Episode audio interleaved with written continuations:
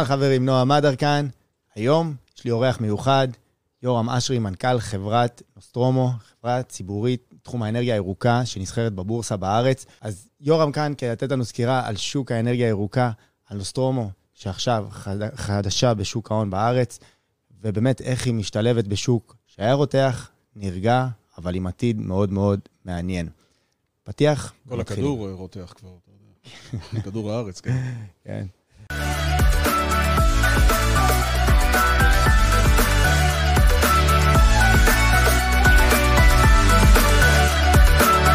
חברים, נועה מדר כאן. אז כמו שאמרתי, היום אורח מיוחד, יורם אשרי, מנכ"ל חברת נוסטרומו הציבורית. אהלן יורם, מה שלומך? אהלן, נועם, נעים מאוד להיות פה. נעים מארח אותך. אה, יורם באמת זה אורח מיוחד, כי פעם ראשונה שאני אה, מביא לכאן מנכ"ל של חברה מתעשייה באמת מאוד מעניינת. עד עכשיו יצא לכם יותר לראות אה, מנהלי השקעות, מוסדיים, אנליסטים, וכמובן שאר אנשי המקצוע, אבל פתאום בא, מגיע אורח באמת מיוחד מתעשייה שכל כך מתעניינים בה, כל כך סקרנים לגביה, אבל יש, מרגיש שיש מין עננה מאוד מאוד אה, גדולה לגביה. על איזה עננה אני מדבר? עד לפני שנתיים, כל מה שאמרנו, כל מה שאמרנו לפחות, זה אנרגיה ירוקה, עוד שנייה מחליפה את הנפט. או לפחות ככה זה הרגיש. גם אם לא באמת זה נאמר, ככה זה הרגיש. ופתאום אנחנו נפט בשיאים, ומרגיש שמשהו התפספס, הרבה אוויר יצא מהבלון, וגם כמו שאתה אמרת, דווקא כשהכדור רותח, כשכדור הארץ כל כך רותח, יצא איזשהו אוויר חם מהבועה הזאת. גלי חום באירופה עכשיו, שאנשים לא יכולים לצאת גלי חום, שם, נכון. כן. מטורפים, באמת. אני שמעתי מספרים שלא ידעתי שהם בכלל מגיעים אליהם באירופה, כי מספרים באמת יוצאי דופן. אה, אבל בוא, בוא נתחיל בזה שתציג את עצמך קצת. אה, אוקיי. טוב, אז אה, א', אה, שוב, אה, תודה שהזמנת אותי, כיף להיות פה. אה, שמי יורם שרי, אמרת, אני אה, הצטרפתי לנוסטרומו לפני שנה בערך. אה, כשלפני זה הייתי אה, בערך 20 שנה בעולם הציוד הרפואי, טכנולוגיות רפואיות. והסיבה שהייתי שם זה שמאוד אהבתי להתעסק בכמובן טכנולוגיה, ולקחת טכנולוגיות שנגיד פותחו בארץ ולקחת אותן לעולם בעצם. זה היה השלבים שבהם הייתי, אה, עסקתי בעיקר, ארבע חברות. אה, אבל שזה משהו שיש לזה ערך מוסף חברתי, זאת אומרת, זה, זה אחלה שזה נותן גם תשואה והצלחה כלכלית וכל כן. זה נהדר, אבל אתה גם מבין שאתה עושה איזשהו שינוי לטובת העולם, לטובת הדורות העתידים וזה. אז הייתי בכמה חברות אה, שאולי אה, זאת שהצליחה יותר, הכי הרבה זאת הייתה Given Imaging, ברור. שפיתחה את הגלולה ונמכרה במיליארד דולר. קובידיאן, היום זה מטרוניק. הובלתי שם את הפיתוח עסקי. אה, הייתי הייתה גם... תחת אה, חברת IDB, אם אני זוכר נכון. נכון, כן. ובאמת, אה, Given Imaging היא הייתה מהפכנית, ואם אני זוכר, בכלל, אז גם היא הייתה סוג של... תכננו שהיא תשנה את העולם בצורה הכי מדהימה שאפשר, נכון? היה איזה סיפור מדהים סביבה. אה, תראה, כל דבר, השאלה היא מה זה נקרא לשנות את העולם. אני יכול להגיד לך שיש יש תחום היום ב- בעולם הרפואי שהשתנה לגמרי. זאת אומרת, עושים דברים בצורה אחרת. היום מאבחנים מחלות של חלק משמעותי ממערכת העיכול שלנו באמצעות הגלולה, וזהו זה. זאת אומרת, זה, זה, זה בהחלט שינה. אז זה לא שינה את החיים, אה, אני מקווה, לא שלך ולא שלי, כי אין לנו את הבעיות האלה, אבל אני מקווה שגם לא יהיו, אבל יש אנשים שזה הציל את החיים שלהם, אוקיי? מהמם. אז אה, כן, אז אתה יודע, כל אחד תורם את התרומה שלו. אוקיי, מהמם. אז כן, אז אה, באמת התקדמות מאוד יפה, ו...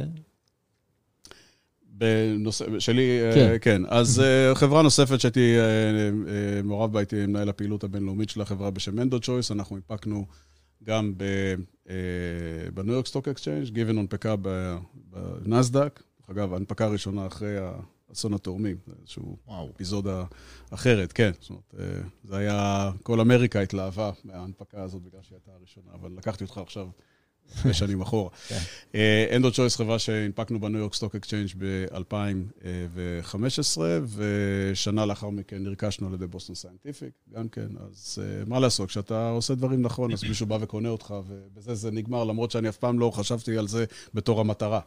אבל אם אתה חושב, כנראה טוב, אז מתישהו מישהו בא ו... וזה, מה לעשות, אה, אחד אני ה- ממש אחד רואה כזה נקודות של כל חברות המכשור הרפואי הכי גדולות, זה בוסטון, זה מדטרוניק, זה קובידיאן, מה שעברת עם כולם איזשהו תהליך. כן, אני... וגם כשהסתכלתי על נוסטרומו, נדבר על זה בהמשך, אה, אתה מחפש באמת חברה... אה, למדתי להסתכל על דברים לעומק, זאת אומרת, לראות באמת שיש את ה-fundamentals, את הבסיסים, מבחינת טכנולוגיה, מבחינת שוק, מבחינת מודל עסקי, מבחינת כל הדברים. יש הרבה דברים שהם נראים אחלה, אבל אתה לא יודע איך להפוך את זה לביזנס, למשל. או השוק אולי לא קיים עדיין. יש המון המון דברים. ו- ויצא לי עם השנים להתחיל להבין טיפה יותר איפה יש את ההזדמנות באמת, ואיפה אני יכול לממש אותה, להביא אותה לשוק. אה, כי בזה אני אה, עסקתי, בכל החברות שהזכרתי. אה, ואיפה זה, זה רעיון יפה, אבל לא יותר מרעיון יפה. אז יש פה, יש פה את השאלה באמת, האם זה יכול, יש פה מודל עסקי, יש לקוחות, יש לזה, אפשר להרוויח בזה כסף, זאת אומרת, כל הדברים האלה, אנחנו לא בפילנטרופיה, אנחנו רוצים כן. לשנות את העולם, אבל רוצים לעשות את זה בצורה כן. שגם אנחנו נרוויח, המשקיעים ירוויחו, שיהיה טוב. זה באמת יפה שאתה אומר את זה, כי באמת אני, אני נתקל בזה הרבה פעמים. זה, זה מה שאתה רואה הרבה בשוק ההון, מה שציינת. הרבה חברות שבאות עם איזה משהו מדהים, אה, נשמע מדהים, כן? אני, אני זוכר, ראיתי את זה עוד שהייתי חתם, וגם לפני זה, אתה יודע, ככל שאתה מתבגר בשוק, אתה פחות מתרגש מהדברים. אבל אתה יודע, הייתי רואה, הייתי אומר דברים, איך הדבר הזה לא הצליח, אין, זה לא... אז פשוט אתה רואה ש... או שאין לזה שוק באמת, או שאין מי שיתקצב, או שאף אחד לא יהיה מספיק סבלני באמת כדי לראות את ההחזר על ההשקעה שלו, וכל מיני דברים כאלה שבאמת אחלה רעיון ופשוט נעלם. תשמע, יש, הכלכלן מכיר, יש דברים שקוראים כשל שוק, לא המצאנו את זה. נכון. יכול להיות שיש משהו שהוא הגיוני והוא כלכלי, אבל השוק לא מאפשר אותו. נכון. אומרת, אנחנו נדבר אולי טיפה בנושא של האנרגיה המתחדשת. אז יש פה אה, אילוצים כשאתה לוקח את כל שיטת ייצור החשמל שלך ואומר, אני הולך לעשות פה מהפך. לשנות את כל מערך הדלקים מדברים שאנחנו שואבים מהאדמה לדברים שאנחנו מקבלים מה, מהאטמוספירה. זה שינוי מאוד מאוד בסיסי ודורש הרבה השתתפות של הרבה שחקנים. למשל, עד עכשיו בארץ זה בכלל לא היה על השולחן. אז, אה, אז רק לאחרונה, אחרי גלסגו וכולי, ישראל סוף סוף אישרה קו עם שאר העולם. אבל ברור שאם אין לך את כל ההשתתפות של כולם, אז למרות שזה הדבר הכי נכון, ולמרות שייצור סולארי, זה הדל, שמש זה הדלק הכי זול שיש, מה לעשות? חד משמעית. אבל עדיין זה דורש שינוי תשתיתי, זה דורש את הרגולציה, זה דורש, דורש איזה שהם תנאים. ואם הם לא יקרו, אז המהלך לא, לא, לא יקרה, למרות שזה הדבר הנכון. זאת אומרת, זה יהיה לך מצב של כשל שוק. Okay. אתה אוקיי. צריך להבין, לראות שבאמת התנאי השוק הם כאלה, או שהם הולכים לכיוון הזה, כדי שהרעיון היפה הזה באמת, בסופו של דבר יצא לפועל. עכשיו, זה באמת מעניין מה שאתה אומר, כי אתם חברה שעיקר הפעילות שלה היא אגירת אנרגיה, שזה, שזה גם נישה, כשאומרים אנרגיה ירוקה, הרי אנחנו מדברים על הכל, ודווקא אגירת אנרגיה, אני אישית חושב שזו הנישה הכי מעניינת, אוקיי? קודם כל. כל הרעיון באמת של אה, בפועל, מה זה משנה כמה אנרגיה יש בחוץ, אם אי אפשר באמת אה, בסוף אה, להשתמש במה שיש. וגם זוכר, אפילו לא מזמן היה בחדשות, לפני איזה חודש, איזושהי סקירה על השוק הזה. אבל בוא באמת תסביר למי שפה לא מכיר, מה, מה ההבדל בין אנרגיה ירוקה כמקרו לבין כשאנחנו יורדים למטה לאגירת אנרגיה. כן, אז, אז בגדול אנחנו רוצים uh, ש... Uh, שלנו לעצור את ההתחממות הגלובלית זה שאנחנו נפסיק לפלוט גזי חממה לאטמוספירה, אה, ושזה מה שגורם לכדור שלנו להתחמם. ומדברים על זה שאם אנחנו נגיע לשתי מעלות צלזיוס מעל הטמפרטורות הממוצעות של לפני המהפכה התעשייתית, אנחנו הולכים אחורה מעל 100 שנה, אה, יותר, הרבה יותר מ-100 שנה, השינויים יכולים להיות אה, בלתי הפיכים. זאת אומרת, אנחנו נראה כבר תופעות אקלימיות שישפיעו על, על, על הסביבה האקולוגית על פני כדור הארץ, שכבר לא ניתן יהיה להחזיר אחורה, וזה אומר uh, רעב, זה אומר uh, uh, הגירה המונית, זה אומר שינויים שאנחנו לא רוצים פשוט להגיע לשם בשום צורה שהיא. ובשביל זה אנחנו צריכים לעצור את הייצור, את הפליטות פחמן. עכשיו, חשמל היום זה אולי בסביבות החצי מפליטות הפחמן, זה החשמל שאנחנו מייצרים. חוץ מזה יש גם תחבורה, אז נגיד נעביר את הרכבים לרכבים חשמליים, אז עכשיו יהיה אחוז יותר גדול שהוא על חשמל. והחדשות טובות שחשמל אפשר uh, ממקורות שהם נקיים לחלוטין, כמו סולר, כמו רוח, ואז בעצם uh, אתה מקבל אנרגיה שהיא באמת נקייה. אבל הבעיה היא שהיא לא זמינה לך כל הזמן. אז השמש, אנחנו יודעים, לא זורחת uh, 24-7, וגם uh, עוברים עננים וכל מיני דברים, ו- ולכן uh, אתה לא יכול לסמוך רק על, על, על, על שמש. ורוח זה עוד פחות יציב, כן? Hmm. מה לעשות? אז, אז פה בעצם הגירה...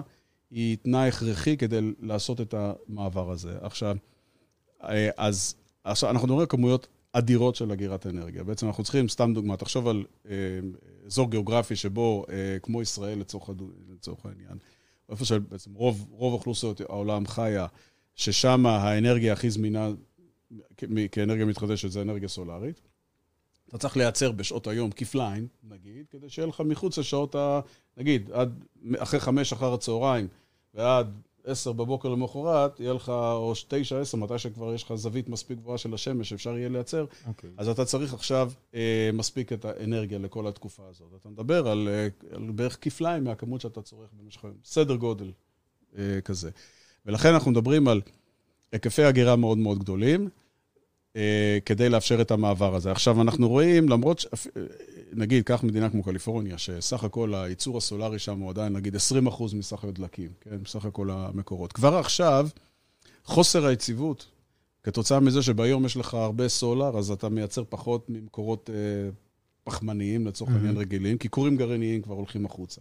אני לא נכנס בכלל לוויכוח הזה, כעניין של עובדה, איפה? בצרפת אמרו שהחזירו כמה כורים גרעיניים בגלל החום, שאי אפשר להתמודד עם זה, כי חסר. אה, אולי זה פספסתי, אבל אה, הם מספקים לגרמניה אנרגיה. הגרמנים החליטו שאחרי פוקושימה שאין יותר כורים גרעיניים, אז אין להם חשמל, אז הם קונים. אז הכורים בצרפת. זה בסדר אם זה אצל הצרפתים. לא רוצה להזכיר, ללכת אחורה עוד בהיסטוריה. אה, הרבה פעמים יצא לי לטייל בעולם, ותמיד אמרו לי, זה בסדר, כולם שונאים את הצרפתים. זה המשפט שאני שומע הרבה. אה, הבנתי, לא, דווקא אני, איך אומרים, כמה מהחברים הטובים שלי. אבל... אז, אז, אה, אז מה קורה במשך היום כש, כשיש לך שמש? אז פתאום אתה לא צריך את כל הייצור הפחמני. אז קח משל תחנות גז, אז אתה מוריד את הייצור למינימום. ואז בחמש בערב אתה צריך לה, להעלות את זה למקסימום. משום שאתה נמצא בשיא הצריכה. שיא הצריכה היום נכון. הוא בשעות הערב. למה? כי יש לך עדיין את כל המגזר אה, אה, העסקי, נקרא לזה, שהוא ברובו עדיין פעיל, ואז מתחיל המגזר הפרטי, אנשים חוזרים הביתה, ואז יש לך גם וגם. ויש לך גם בתי אה, מלון, ויש לך קניונים, ויש לך את כל המקומות האלה שכולם עכשיו... אז זו השעה שכמעט כולם עובדים. Okay. אוקיי. יש לך את השעות האלה, וזה שיא הצריכה, ואז בדיוק השמש שוקעת. אז כאילו סוגרים לך את, ה, את, ה, את השלטר באמצע, באמצע הזה, וזה גורם ל, ל, למשבר יום, ברמה יומית ב, ב, ברשת החשמל. ו, ולכן, הגירה זה לא רק שב-2045 יהיה לנו אנרגיה מתחדשת, זה היום... גורם לתקלות וחוסר יציבות והפסקות חשמל אה, בכל המקומות האלה שהם מגיעים, כמו קליפורניה, שאתה נדבר תכף יותר מה קורה שם, ששם כבר החדירה של הסולר היא, היא מהגבוהות שבעולם. זאת אומרת, שאנחנו, בקליפורניה יש ימים שזה מגיע כמעט ל-100%. וואו. כן, כי באביב, מצד אחד יש לך הרבה סולר, כי יש לך שמש באביב, מצד שני עדיין דרישות המיזוג. נדבר גם על מיזוג. מיזוג זה צרכן החשמל הגדול ביותר על הרשת. אז מצד, כי זה עדיין אביב, אז זה עדיין לא כל כך uh, דרמטי, אז יש לך, יכול, אתה יכול להגיע למצב שכמעט 100% מהחשמל מסופק על ידי הסולר. אז, אבל אז מתחילות, ככל שאתה, יש לך יותר סולר, הבעיית היציבות עוד יותר גדולה. כי אז אתה צריך ממש, מ-0 ל-100 את כל הייצור הפוסילי. אז אתה עושה ממש העברה מלאה באותו יום של ייצור החשמל, שזה משהו שהרשת לא, קשה לה, לא, לא מסוגל לתפקד ב, ב, במצב הזה, ולכן יש שם בעיות של ניתוקי חשמל ודברים כאלה. עכשיו באמת, אה, הנפקתם בשוק באמת אה, חם לפני כשנה וחצי, שתעשיית האנרגיה הירוקה הייתה מאוד חזקה. בואו לא ניכנס רגע להגירה, לא הגירה, כי אני יודע שזה... אנרגיה ירוקה זה מאוד רחב, ותלוי כמה מנעדים אתה לוקח את זה. נכון. אה, אבל הנפקתם באמת לפני כשנה וחצי, הנפקה מוצלחת, שראינו גם כניסה של מוסדיים, וראינו שבאמת... אה, הייתה התלהבות. אה, וראינו שוק מאוד מסוים. שנה וחצי אחרי, אנחנו בשוק שונה לחלוטין. איך אתם כחברה רואים את השוק שהגעתם אליו, גם, ב, גם כשאני מדבר על שוק ההון עצמו, וגם כשראיתם את זה ברמה עוד שהייתם חברה פרטית. איך ראיתם את שוק האנרגיה הירוקה באותה הזמן, ואיך אתם רואים אותו עכשיו מבחינתכם? האם, זה, האם זו איזו הבטחה שתקרוס? אני אתן סתם דוגמה. ראינו, אה, ראינו את הנושא של רכבים חשמליים לפני 15 שנים זה היה בערך, ש... אה, לפני אולי פחות, 10 שנים, כשנכנסה חברת הרכב של שי אגסי, וראינו את זה דועך, נעלם, ופתאום חוזר בעוצמה, בעוצמת שיא לפני בערך חמש שנים. Mm-hmm. אז אתה חושב שזה משהו שיכול לקרות לאנרגיה ירוקה, פתאום יהיה איזה מין כמה שנים של היעלמות ואז זה יחזור, או שאנחנו פשוט באיזה עצירה לצורך אה, התפוצצות אמיתית למעלה, נקרא לזה? טוב, שאלה מצוינת. אני אה, קשה לי כל כך, אה, אתה יודע, אם הייתי יכול לחזות מגמות בשוק ההון, אה, אתה יודע, איך אומרים, היינו כבר פרושים. אני, אני חושב שהעניין של המעבר לאנרגיה ירוקה זה משהו ש...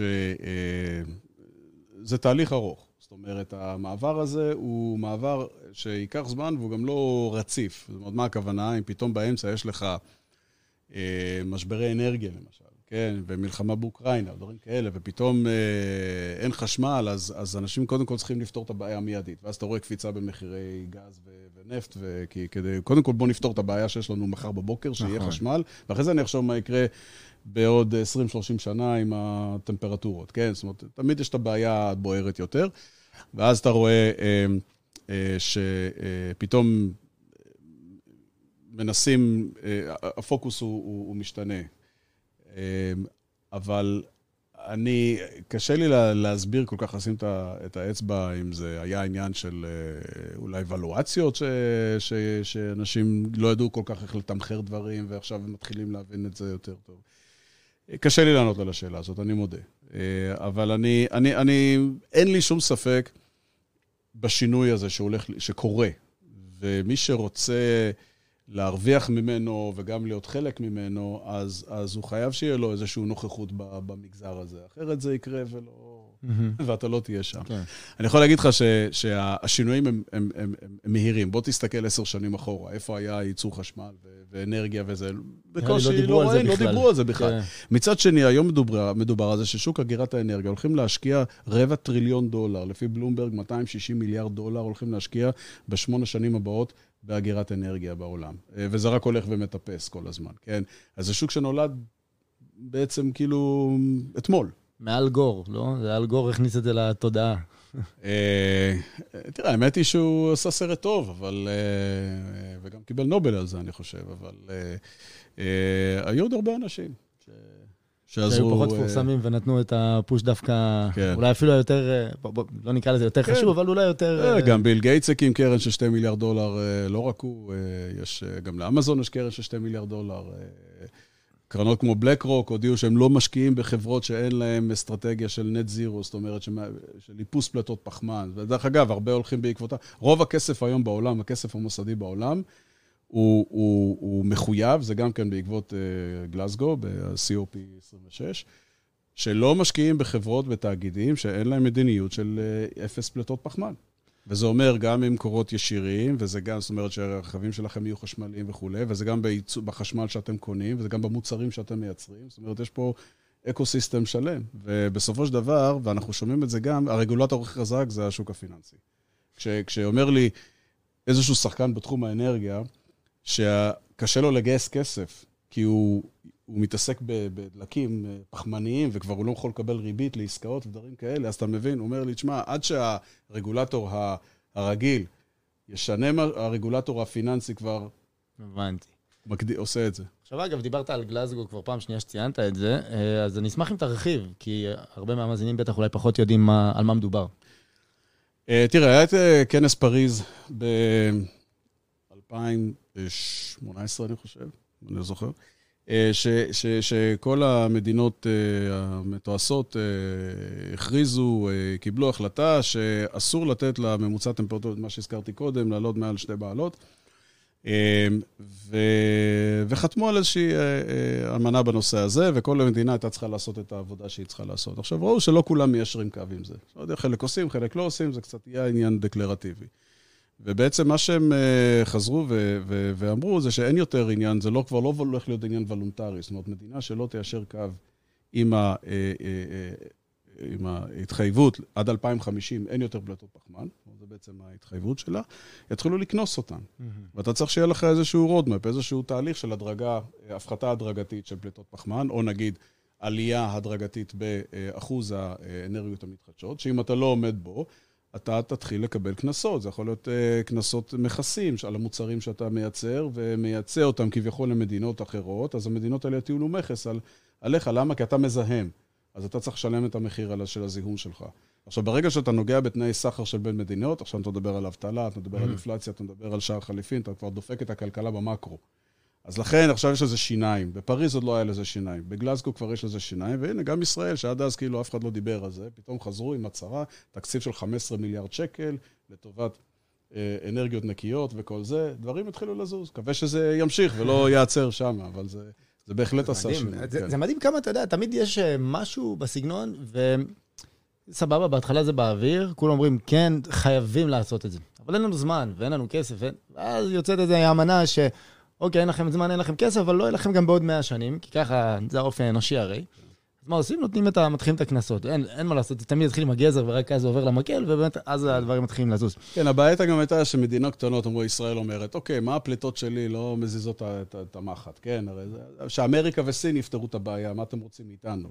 אבל אם כולם יגידו את זה, זה לא יקרה אף פעם. נכון. אז לכן אמרו, אין, כולם עושים את זה, ומדינה שלא מיישרת קו, היא תתחיל לחטוף אה, בקנסות ומכסים וסנקציות כאלה ואחרות. תראה, עכשיו, אם אנחנו ניכנס לזה טיפה יותר, יש מה שנקרא ESG, זה בעצם הקונספט של אנחנו הולכים כן. לכיוון יותר נקי. כן. אני שמתי לב למשהו, ודיברתי על זה באמת עם אחד האנליסטים, אמרתי לו, כשהכול טוב בעולם, ESG, פורח, טס, אין, הכל נחמד. כן, כולם נגד נשקים וכולם אה, נגד... אה, ואז מתחילה שנה, הבורסות יורדות 20 אחוז, ואז כולם הרבה פחות עשירים, ככה זה עובד. הרי בפועל, כשהבורסה ירדה 20 אחוז והקריפטו יורד 60 אחוז, כל בן אדם מרגיש הרבה פחות עשיר, כי גם האופציות שלו נמחקו וכולי וכולי. אה, ופתאום חברו, ופתאום מתחילה המלחמה באוקראינה, אז גם הנפט מאוד עולה, ופתאום אנשים, אנחנו כבר לא עשירים, אנחנו כבר פחות ESG, אני עכשיו רוצה לגמור את החודש. אוקיי, זה, ככה מרגיש שזו ההתנהלות, כאילו ה-ESG נדחק הצידה. זה משהו שגם אתם רואים את זה, או רק המשקיע הקטן רואה? אז לא, אני לא רואה את זה, ועוד פעם, כי אנחנו מבחינה מסחרית, אה, הפוקוס שלנו בארצות הברית, יותר ספציפית בקליפורניה. וקליפורניה זו מדינה שיש בה גם ברמת הרגולציה וה, והשלטון של המדינה, זה בכל זאת, קליפורניה זה הכלכלה, הכלכלה החמישית בגודלה בעולם, כן? אנחנו כן. לא מדברים על אחד מתוך 50 מדינות בארצות הברית, אנחנו מדברים על הכלכלה החמישית בגודלה בעולם. יש שם אה, יעדים אה, בחוק מאוד אה, ברורים בנושא הזה. אה, אין לך שום, אין לך אף תאגיד, אף חברה גדולה שאין לה יעדי ESG שלה. זאת אומרת, אני, לא- אני כרגע לא, אני שם בצד את השוק ההון, את הסנטימנט אה, וזה. אני מדבר כרגע ברמה של לקוחות. אוקיי. עכשיו נדבר עם לקוחות. יש לך חברות, ש- חברות בנייה, שאומרות, כל הבניינים שלנו יהיו בניינים מאופסי אה, פליטות פחמן. זאת אומרת, יהיה להם כבר אה, אה, תוכנית אה, איך הם אה, פועלים על אנרגיה נקייה. אה, ויש לך, אה, יש לך למשל ה-SEC היום, הרשות ניירות ערך אמריקאית, דורשת מכל חברה, כרגע זה עדיין בהמלצה, זה הולך להיות מנדטורי, אבל חברות שרוצות להיות מובילות, אז הן כבר מאמצות את זה, ובדוח השנתי שלהן הן כוללות גם דוח ESG, כמו שאתה אומר. כן. אז כמו שאמרתי, הסנטימנט הוא שם. עכשיו, כשאתה מדבר קריפטו ודברים כאלה, אז אמ, אני לא, לא מזלזל, כל סקטור מביא את הערך המוסף שלו, זה ברור. ברור לגמרי. אבל אני אומר, יש דברים שאתה חייב, יש דברים שהם אופציה. אוקיי? קריפטו זה מצוין, אבל זה עדיין זה אופציה. התחממות גלובלית זה לא אופציה. אם לא פותרים את זה, יהיה פה רע. אין שאלה בכלל. אז לכן, אני, אני, ואני מאמין בדברים האלה, אפילו יותר, תשאל אותי מהצד הרפואי שלי. כן, למה דווקא באתי מה, מהעולם הרפואי? אז אמר לי איזה רופאה אחת ש, אה, שעבדה אצלי בחברה, שאלתי אותה, למה כרופאה העדפת לעבוד ב, ב, ב, בתעשייה ולא בבית חולים? אז היא אומרת לי, כשאתה רופא, אתה יכול לעזור לבן אדם אחר, one at a time, זאת אומרת, אחד-אחד. לא- כשאתה עובד. בתעשייה, אתה, אתה מפתח תרופה או מוצר, אתה יכול לעזור להרבה מאוד אנשים. עכשיו אני אומר, כשאתה בא ועומד בתעשיית, בתעשיית האנרגיה, אתה עושה משהו שיכול לעזור לכל הכוכב, לכל האנושות בעצם. וזה מה שאנחנו עושים. זאת, ולכן זה אמיתי, ולכן אני, אני מאמין שהתנודתיות הזאת, זה אולי אה, החבלי לידה של תעשייה חדשה, ומשקיעים שלומדים אותה, וזה בסדר. אה, מי שיש לו סבלנות ומי שמבין שפה זה צורך קיומי, אז א', אני חושב שהוא ירצה לתרום את חלקו וגם כשאתה קונה מניה, אתה תורם את חלקך, אבל אה, הוא גם יבין שהערך נמצא פה. כי, כי זה לא עניין שהוא אופציה, זה לא, זה לא קריפטו או משהו אחר, שאתה אומר, העולם ימצא דרך אמצעי מהמם. תשלום, גם אם כן. הם לא דיגיטליים, אבל, ב, אבל אה, בלי לפתור את בעיית האקלים, אנחנו, יהיה פה באמת... אה, העתיד הוא לוט בערפל יותר לפחות, זה בטוח. אה, כן, עולות בערפל ובעדים של, ה, של החום ש, אז- שעולים. אז באמת דיברת עד עכשיו על, על שוק האנרגיה הירוקה, קיבלנו איזשהו כיוון לגביו, אבל אולי אנחנו ניכנס קצת יותר לנוסטרומו, כי בסוף ציינתי בהתחלה שאתם עושים אגירת אנרגיה, כן.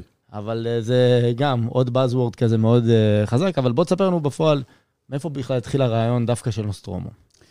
אה, אז אה, אז, אז, אז אני, אני, אני קודם, אני, אולי אני אמקם את אה, נוסטרומו בעולם הזה של אגירת אנרגיה, ואז כשקצת נבין טיפה יותר מה אנחנו עושים. אה, שלושת רבעי מהחשמל היום נצרך על ידי בניינים, אוקיי? ובתוך בניינים, חצי מצטער על כל הסטטיסטיקות, אבל חצי מהחשמל שבניין צורך בעצם זה לשמירה על תנאי אקלים בתוך הבניין, כן? ובעיקר מיזוג, איפה שאנחנו נמצאים. אז, אז אתה רואה גרפים של צריכת חשמל, ואני יכול להלביש עליו את הגרף הטמפרטורה היומית, וזה מתנהג אחד לאחד. זאת אומרת, בסופו של דבר, מה שמשפיע בעיקר על ייצור החשמל וצריכת החשמל זה הטמפרטורה היומית. ואז uh, בא מי שייסד את החברה והמציא את הטכנולוגיה הזאת, ירון בן נון, uh, טייס לשעבר, וגם uh, בערך עשר שנים בתחום האנרגיה, בתחום הביג דאטה ויעילות אנרגטית של מפעלים וזה. וגם אה, אחד שמאוד אה, ככה, איך אני אגיד, סובל מחום, אז מאוד מודע לעניין הזה של מיזוג אוויר. והוא אומר, תשמע, אם אנחנו נוכל לשלוט בעניין הזה של המיזוג, אנחנו בעצם יכולים לייצב את רשת החשמל. זה בעצם בא מרעיון של איך אנחנו יכולים לייצב את הנדודתיות הזאת של רשת החשמל, כי תחשוב על זה שזה רשת שבנו אותה בשביל לספק איזשהו שיא דרישה ביום אחד של השנה. הרי אתה צריך שהמערכת תהיה מסוגלת לתת לך את השיא הזה, וכל השאר הזמן, אתה מנצל אותה בחצי. נכון. אז, אז אם אתה יכול לאגור את האנרגיה הזאת ולספק אותה בשעת הצורך, אז אתה יכול לחסוך הרבה מאוד מהתשתית. בעצם, זה, זה הקונספט. אחרי זה, אחרי כך, בא ואמרנו, רגע, אנחנו יכולים לנצל את זה לא רק כדי ליישר את הפיקים של הרשת, אפשר גם לייצר, להשתמש בזה כדי לאגור אנרגיה מתחדשת, ולאפשר את, ה, את המעבר הזה של מאנרגיה פחמנית לאנרגיה מתחדשת. אז, אז הרעיון הזה, שמה הצרכן החשמל הגדול ביותר על הרשת? זה מיזוג אוויר. בואו ננצל את הבעיה הזאת ונהפוך אותה לפתרון. מה הכוונה? אנחנו ניקח את, אנחנו נאגור את האנרגיה שהיא צריכה כשיש לנו אנרגיה בעודף, כשיש שפל של ביקושים, כשיש לנו עודף של ייצור סולארי, נהפוך את זה לאנרגיית קור, זה בעצם מה שנוסטרומו עושה, הופכת את האנרגיה הזו לאנרגיה קור, ואז היא מספקת אותם בשעות השיא, או כשאין לך אנרגיה מתחדשת ואתה רוצה עדיין, ואתה לא רוצה להפעיל את כל המקורות הפחמניים, עכשיו אנחנו נספק לך אותה. ופה בעצם הפתרון. אנחנו יכולים להוריד חצי מצריכת חשמל של הבניינים ובעצם על כל הרשת, החשמל, על ידי זה שאת המיזוג אנחנו נספק מתוך המאגר של נוסטרומו, שיושב אגב בתוך הבניין עצמו. אנחנו יכולים להתקין את כל זה בתוך הבניין, בצורה שהיא גם סימלס, זאת אומרת, הבניין מוצאים לזה, היא מודולרית, זה כמו קוביות לגו, אתה יכול לסדר אותם בכל מיני מקומות בבניין, ככה שאתה לא תופס לו אפילו נדל"ן, לא תופס לו שטח. הרבה מאוד מתקני הגירה יש להם בעיה שהם גדולים, תופסים שטח, ולכן okay. אוקיי. אה, לא כלכלי, כי הוא רוצה להשכיר את השטח הזה, להרוויח ממנו כסף, הכל yeah, בסדר. ברור. המערכת שלנו, היופי לזה שבעצם אין לה מחיר נדל"ני, כי אתה יכול למצוא לה מקום לשים. אתה טוען אותה אה, בשעות שבהן אתה רוצה, כמו כל אגירת אנרגיה, אתה רוצה לטעון כי יש לך עודף סולארי, או שיש לך שפל בביקוש, החשמל, המחיר שלו הוא כרגע מאוד מאוד נמוך, כי יש לך ייצור שאתה חייב כן. לייצר אותו anyhow, זה מה שנקרא baseload, ואז אתה פורק אותו כשיש לך את השיא הביקושים, כשאין לך את האנרגיה הסולארית, ואז אתה יכול להשתמש בה במקום לצרוך אנרגיה פחמנית. וואי, אני חייב להגיד, זה משהו יצירתי, כאילו, אני שומע את הרעיון ואומר, איך בכלל מגיעים לזה? כלומר, נכון, אני מבין... את ההסתכלות. כן, הבנו, הגעתם למצב שאתם אומרים, מיזוג זה מיזוג, פה השורש הבעיה. אוקיי, אז כן. מה עושים? אנחנו עושים את ההגירה עצמה כדי לתמוך במיזוג בזמן שהכי קשה לו לפעול. אני מבין את זה נכון? זו הדרך? לא, לא שקשה לו, בש... בזמן של הרשת החשמל, קשה לה לספק את החשמל. בזמן של הרשת עצמה. ואז אתה אומר, רשת החשמל, תודה, אני לא צריך אותך, יש לי את הבטריית קור שלי, אני, מש... אני, אני אסתדר לבד, תודה. יפה מאוד. אוקיי, אז את זה אני מצליח להבין. עכשיו, אתם באים עם רעיון כזה שהוא כבר קיים ועובד. היום אתם כבר uh, פעילים בכמה בניינים, נכון? יש לכם כמה uh, מקורות בטה טסטים כאלה? יש לנו שלוש uh, מערכות בארץ עובדות, עוד בקרוב הגיעו שתיים נוספות, ו... אבל מבחינה מסחרית הפוקוס שלנו בעיקר קליפורניה, ושם אנחנו הרבה עסקאות בדרך ש... בדיוק, זה מה שרציתי גם לקחת אליו, כי ראיתי שיש לכם גם, האנשים שלכם בעיקר פעילים בקליפורניה, וגם כן. גם מבחינת רגולציה וגם מבחינת עסקאות, נכון. ואיך זה מתקדם שם. כי בסוף אתם יוצאים לשוק זר, ואגב, זה משהו שאולי גם אני ארצה להיכנס איתך, כי אה, בסוף אתם חברה ישראלית, נסחרת בארץ, אתם צריכים אחרי זה לגייס כסף מהמוסדיים בארץ, אה, שזה אומר להציג להם משהו, אבל מה, הכל בקליפורניה. או יש כמה טסטים, זה נחמד. אה, אז בוא קודם תסביר באמת איך הולך שם, ואחרי זה איך אתם מתכננים להציג את זה בארץ. כן, טוב, תראה, אתה יודע, העולם הוא שטוח, וחברות הן, אה, אנחנו לא החברה הגלובלית הראשונה שעם הדקווטר בישראל, או שצמחה בישראל, והטכנולוגיה שלנו מפה ויוצאת החוצה. אז אה, קודם כל, כל מי שרוצה לראות פיזית מערכת שלנו, אמרתי, יש שלוש מערכות בארץ. יש, uh, הגדולה מהן נמצאת בהר חוצבים בירושלים, על בניין מדינול. Uh, יש עוד מערכת בנס ציונה, בבניין אלקטרה של המיזוג, ויש עוד uh, מערכת אצלנו במתקני החברה, בעשרת. ובקרוב יהיה עוד מערכת בסורוקה. Mm-hmm. ו- ויש עוד שתיים בדרך שזכינו במכרזים, במענקים, אז מניח שאחד בבית חולים נוסף, שצריך להחליט איפה, ו- ובחוות שרתים, ב data center, שזה שוק ענק. לא שבתי חולים זה שוק קטן, אבל שוק שנגיד בצמיחה, ונדבר על זה תכף אם, אם תרצה נרחיב על זה. אבל שאלת שאלה מצוינת, איך אתה, איך אתה בעצם משקף למשקיעים את ההתקדמות שלך, כשזה בעצם קורה בצד השני, בקליפורניה למשל. כן.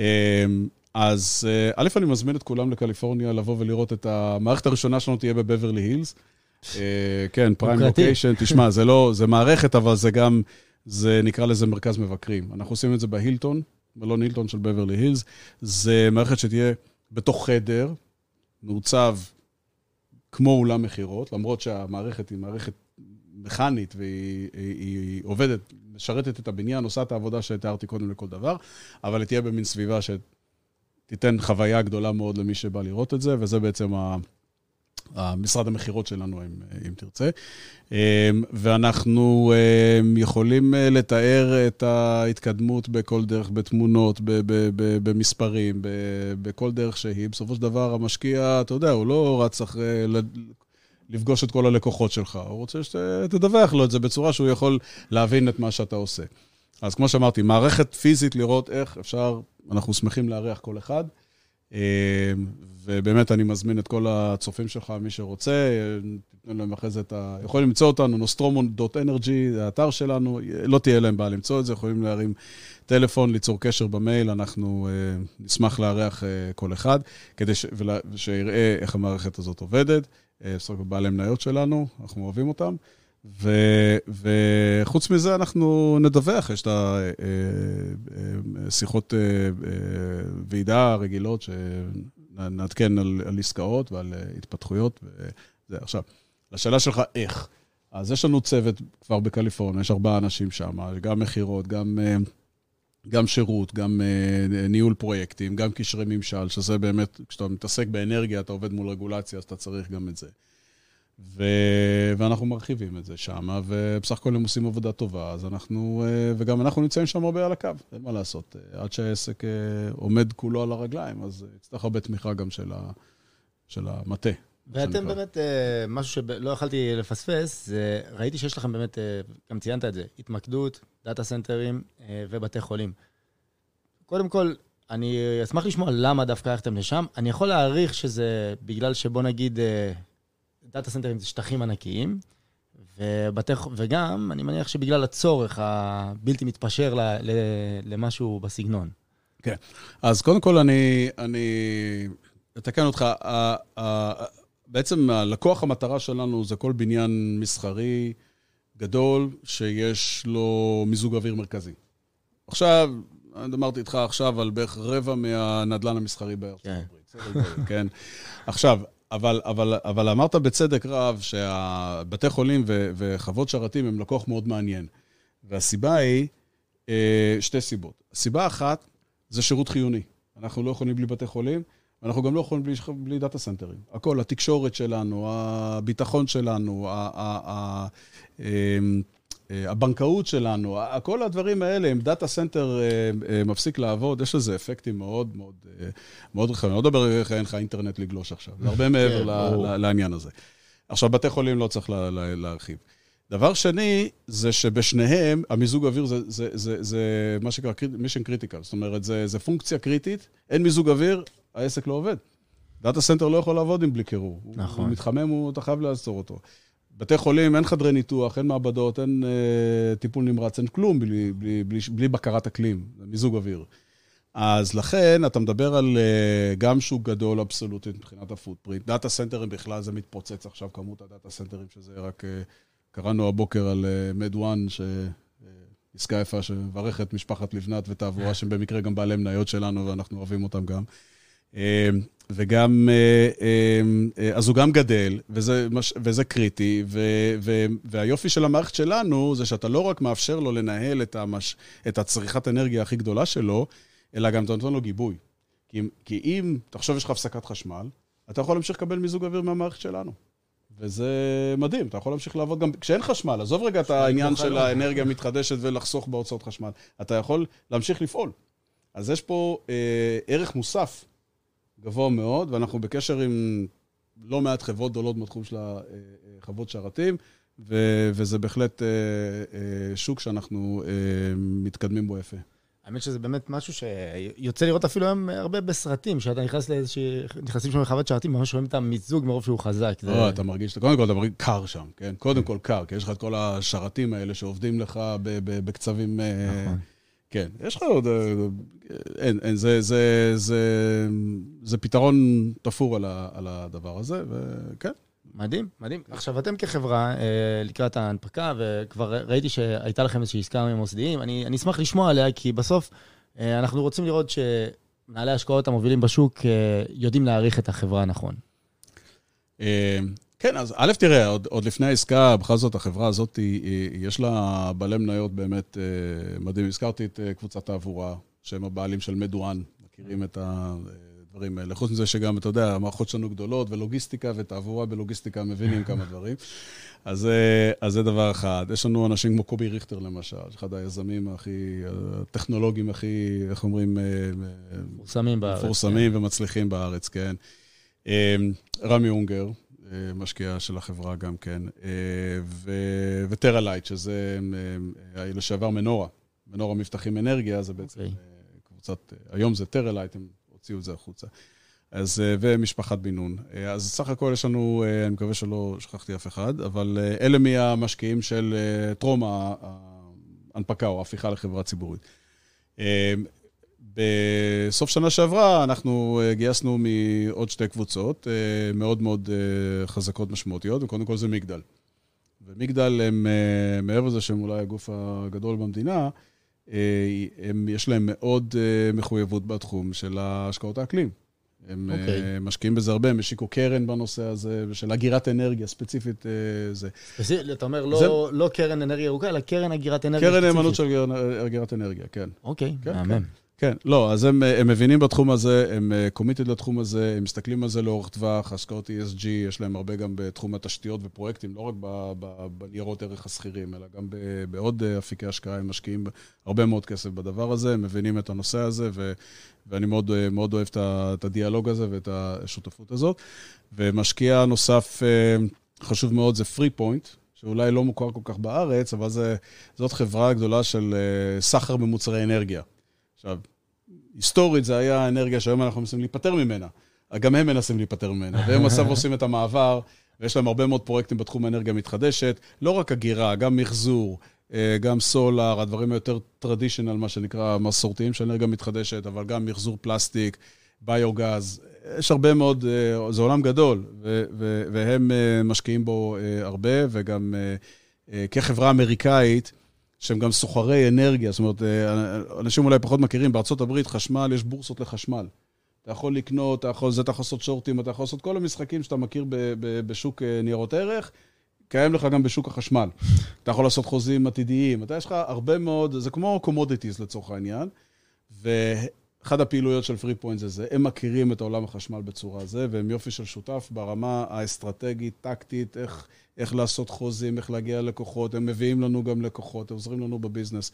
אז הם אה, גם כן יופי של אה, שותף. ואנחנו בסך הכל, אה, ברוך השם, יכולים לבחור את המשקיעים ולהביא את אלה שיש להם גם את ה... כשאנחנו יודעים על הקצאות פרטיות, ולא לא נדבר על מסחר שוטף, אבל אלה שיש להם באמת ערך מוסף ועוזרים לנו להתרומם. אבל נגיד, נשמע שפרי פוינט הם קבוצה באמת מאוד גדולה.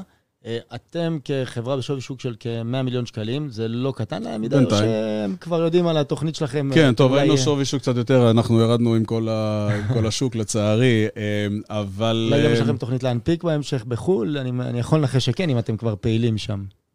תראה, אנחנו חברת צמיחה. חברות צמיחה, בדרך כלל לוקח להם קצת זמן להגיע לבריק איבן ויהיו עוד גיוסים בעתיד. אה, כמובן, צריך לעשות את זה בצורה נכונה, גם מבחינת שווי, דילול, כל ה... כל להביא בחשבון כל הדברים האלה, ובסופו של דבר אנחנו מביאים ערך לחברה.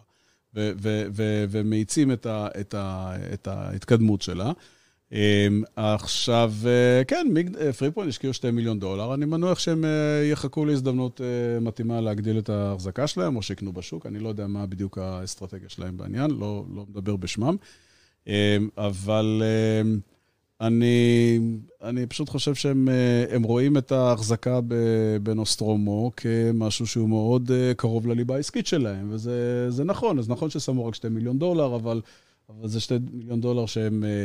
אמ, בוא נגיד, הם לא, הם לא מודדים רק את ה... אוקיי, כמה זה בסופו של דבר מוסיף לי להון העצמי, אלא האם אני, אם זה קשור לליבה שלי, ויהיו אולי הזדמנויות, זה ייצר לי הזדמנויות עסקיות, עסקיות עתידיות, אולי או להשקיע בחברה או לשתף איתה פעולה. אנחנו מדברים על כל מיני אה, דרכים שאנחנו, יצירתיות שאנחנו יכולים לעבוד יחד. זה, זה יופי של שותף. אוקיי, בסדר גמור, ואתה אומר 2 אה, מיליון דולר, והיום אתם חברה עם הון עצמי 54 אה, מיליון שקלים, אני נכון, זוכר, כן. על שווי שוק של 100. דרך אגב, גם נגעת על הנפקות בחו"ל, אז אני חושב שבאופן כללי, אה, חברה גלובלית, זה נכון באיזשהו שלב שתעשה את המעבר הזה. להיסחר גם בבורסות בעולם. אני אישית, גם הייתי בנסדא"ק, גם ב New York Stock Exchange, הכל בסדר, מכירים את העבודה שם. במובנים מסוימים אפילו יותר קל מאשר פה. כן. דווקא פחות רגולציה, דווקא אה, יש אולי אנשים שיופתעו מזה, אה, אבל אה, אני חושב שבסופו של דבר זה מהלך טבעי ונכון לחברה להיחשף גם למשקיעים, בייחוד ברגע שאנחנו, יהיה לנו יותר, הפעילות שלנו הברית תגדל, אז זה מהלך טבעי להביא גם משקיעים משם, ומטבע הדברים, יהיה להם יותר נוח להשקיע בבורסה באנגלית, לא בבורסה שהיא בעברית. אז, אז אני מאמין שזו שאלה של זמן, ואנחנו... זה באמת מעניין אותי, אה, בדיוק התחלתי לדבר על זה, שהיום אתם בסך הכל בשווי שוק באמת נמוך, אה, קצת פחות מ-100 שקלים. נכון. על אה, הון עצמי של 54. נכון. זה... האמת שזה באמת, טוב, בלי לדבר על המניה ברמת ה... כמובן, אגב, שכחתי להגיד, אבל אין פה שום המלצה, שום המלצת קנייה. אנחנו כאן רק ממקום לימודי, מקום של תיקחו ותשכילו ושילך אתכם. אה, אז ממש ממש לא לרוץ לקנות את המניה בגלל משהו שנאמר כאן, או משהו שגזרתם כזה או אחר, אין פה, אנחנו לא, לא ממליצים עליה בשום צורה. אין לך כזה שרץ למטה כזה? אני, אני יותר אוהב אה, להגיד. להגיד את זה, כן. אז אין להם ברירה, חייבים גם לשמוע, אי אפשר רק לקרוא. נכון, לגמרי. אה, אז, אז באמת, סך הכל אתם עם הון עצמי יפה. כלומר, לחברה יש עוד, יש אוויר לנשימה לעוד הרבה זמן, ואני מניח גם ש... בסך הכל אתם רואים מבחינה עסקית, מבחינה פיננסית, את החברה כיציבה, כמשהו שיש לכם את הסבלנות לצמוח בצורה שאתם רוצים ובקצב שאתם רוצים? אה, כן, באופן כללי, כן. אה, יש לנו אה, יתרת מזומנים של כ-43 מיליון שקל, שזה לצורך העניין כרגע יותר משנה של פעילות, אבל uh, מטבע הדברים, uh, כמו שאמרתי עוד פעם, חברות צמיחה צריכות לגייס, כן? אני לא דואג מבחינת היכולת, אני רק, רק אומר שזה משהו שצפוי לקרות. שזה, א', זה גם מייצר הזדמנות, אני חושב שאנחנו, כשנעשה את זה, אנחנו... נ, נ, נ, זאת תהיה הזדמנות גם להכניס משקיעים שהם עם ערך מוסף, כמו שהזכרתי, מיגדול, פרי פוינט כאלה. ו... אה, ובסך הכל, כדי אה, להאיץ את הצמיחה שלנו, להיכנס יותר אה, בעוצמה לשוק, הוצאות שיווק, צוות וכולי, הדברים האלה בסופו של דבר גוזלים כסף. אז אם אתה ממוקד נגיד רק ברווחיות, אז אתה מאט את הצמיחה שלך. אתה צריך להחליט מה חשוב לך בעיקר. כן. אם חשוב לך לצמוח, אז אתה צריך קצת להקריב רווחיות. גם, גם נגיד אה, גם אה, רווחיות גולמית, גם רווחיות תפעולית, אתה צריך למצוא את הבלנס הנכון מבחינת אה, מה ה-P&L שלך והמאזן שלך יכול להחזיק, אבל בסופו של דבר, המטרה שלך זה לצמוח. ויש עכשיו הזדמנות, כל התנאים הם, הם, הם, הם הכלכליים בשביל מה שאנחנו עושים, הם, הם נכונים, השוק נמצא שם, לקוחות מעוניינים, אנחנו צריכים לרוץ מהר קדימה. וכרגע באמת הפוקוס שלנו זה צמיחה. מאוד. חבר'ה, אני גם מאוד ממליץ, אה, לא המלצתי על ללכת לקנות, אבל אני באמת ממליץ לפתוח את המצגת של נוסטרומו. אה, גם תמיד אני בעד לקרוא את הדוחות הכספיים, כי מי שבכלל בכללים אה, מתעניין בתעשיית האנרגיה הירוקה בארץ או בעולם, אתם תוכלו לקבל הרבה added value ממה שהחברה בחרה לכתוב במצגת, להציג. תראו, תמיד נותנים איזושהי סקירה כזו לגבי השוק עצמו. אני אישית חושב שזה מאוד מלמד. אתם תראו גם בדוח הכספי, בעיקר השנתי של כל חברה כזו. אני מניח שאתם מדווחים בכללי אחת לחצי שנה, נכון? כרגע כן. כן. כן. אז כן, בדוחות השנתיים יותר אתם תקבלו יותר מידע. תרצה לספר דבר נוסף לפני שנסיים? כן, אנחנו דיברנו הרבה על נושא של האנרגיה הנקייה והעניין של עצירת ההתחממות גלובלית וכל המעבר לאנרגיה מתחדשת, אבל, אבל יש לעומת הבעיות המיידיות. אז בואו נספר לך על בעיה מיידית, שבאמת אגירה יכולה לתת את הפתרון. וזה, לבעיה הזאת קוראים רידינג. רידינג תל אביב. תחנת כוח, כן. בדיוק, כן. אוקיי. עכשיו, מה שקורה, אבל, אבל זה לא מקרה מיוחד, זה קורה בכל, בהמון ערים בעולם. הערים נהיות צפופות וצפופות וצפופות. או בונים בניינים, עוד בניינים. כבר לא מעבירים חשמל בכבלים, אנחנו כבר לא רואים חשמל נכון. על עמודים בתוך העיר, הכל מתחת לאדמה. עכשיו, התשתית כבר נחנקת. אתה לא יכול להכניס עוד ועוד אנרגיה. יש לזה, מתישהו זה, זה, זה מגיע לאיזשהו מיצוי, ותל אביב הולכת למקום הזה ב-2027. Okay.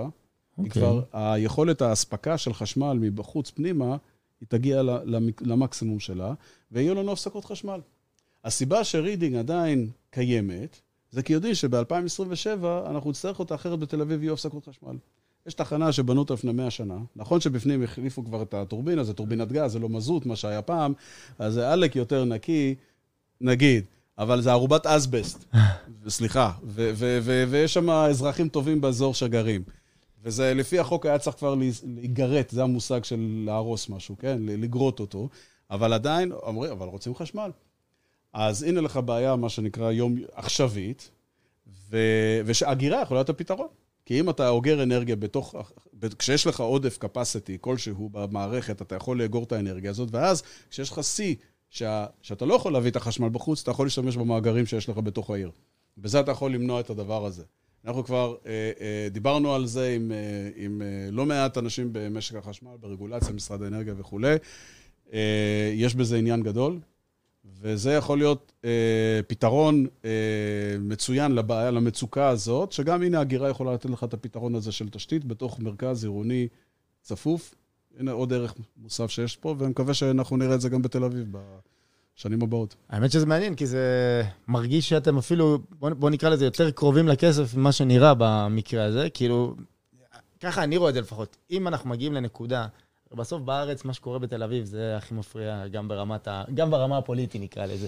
אז אני יכול להעריך שכשמשהו, אה, יש לו פתרון והוא כבר כל כך פה בלב העיר, ולא לדבר על זה שיש לך עוד איזו שכונה שרוצים להרים שם על הראש שלהם, אז... אה, ולא נדבר על המחיר של הנדל"ן, כן? שמשתחרר אם אתה לא צריך את רידינג, תחשוב רק... אה, המחיר שלו הוא באמת, זה נדל"ן נדיר, זה כאילו אין. שמעתי משהו 8 מיליארד שקל לנדל"ן שם, זה יכול להיות... 8 אה, מיליארד שקל, אז כנראה שיעשו עם זה משהו, אני לא רואה איך יעכבו את זה יותר מדי. בסופו של דבר זה התמריץ הכי חזק, אפשר לעשות שם משהו עם הנדל"ן.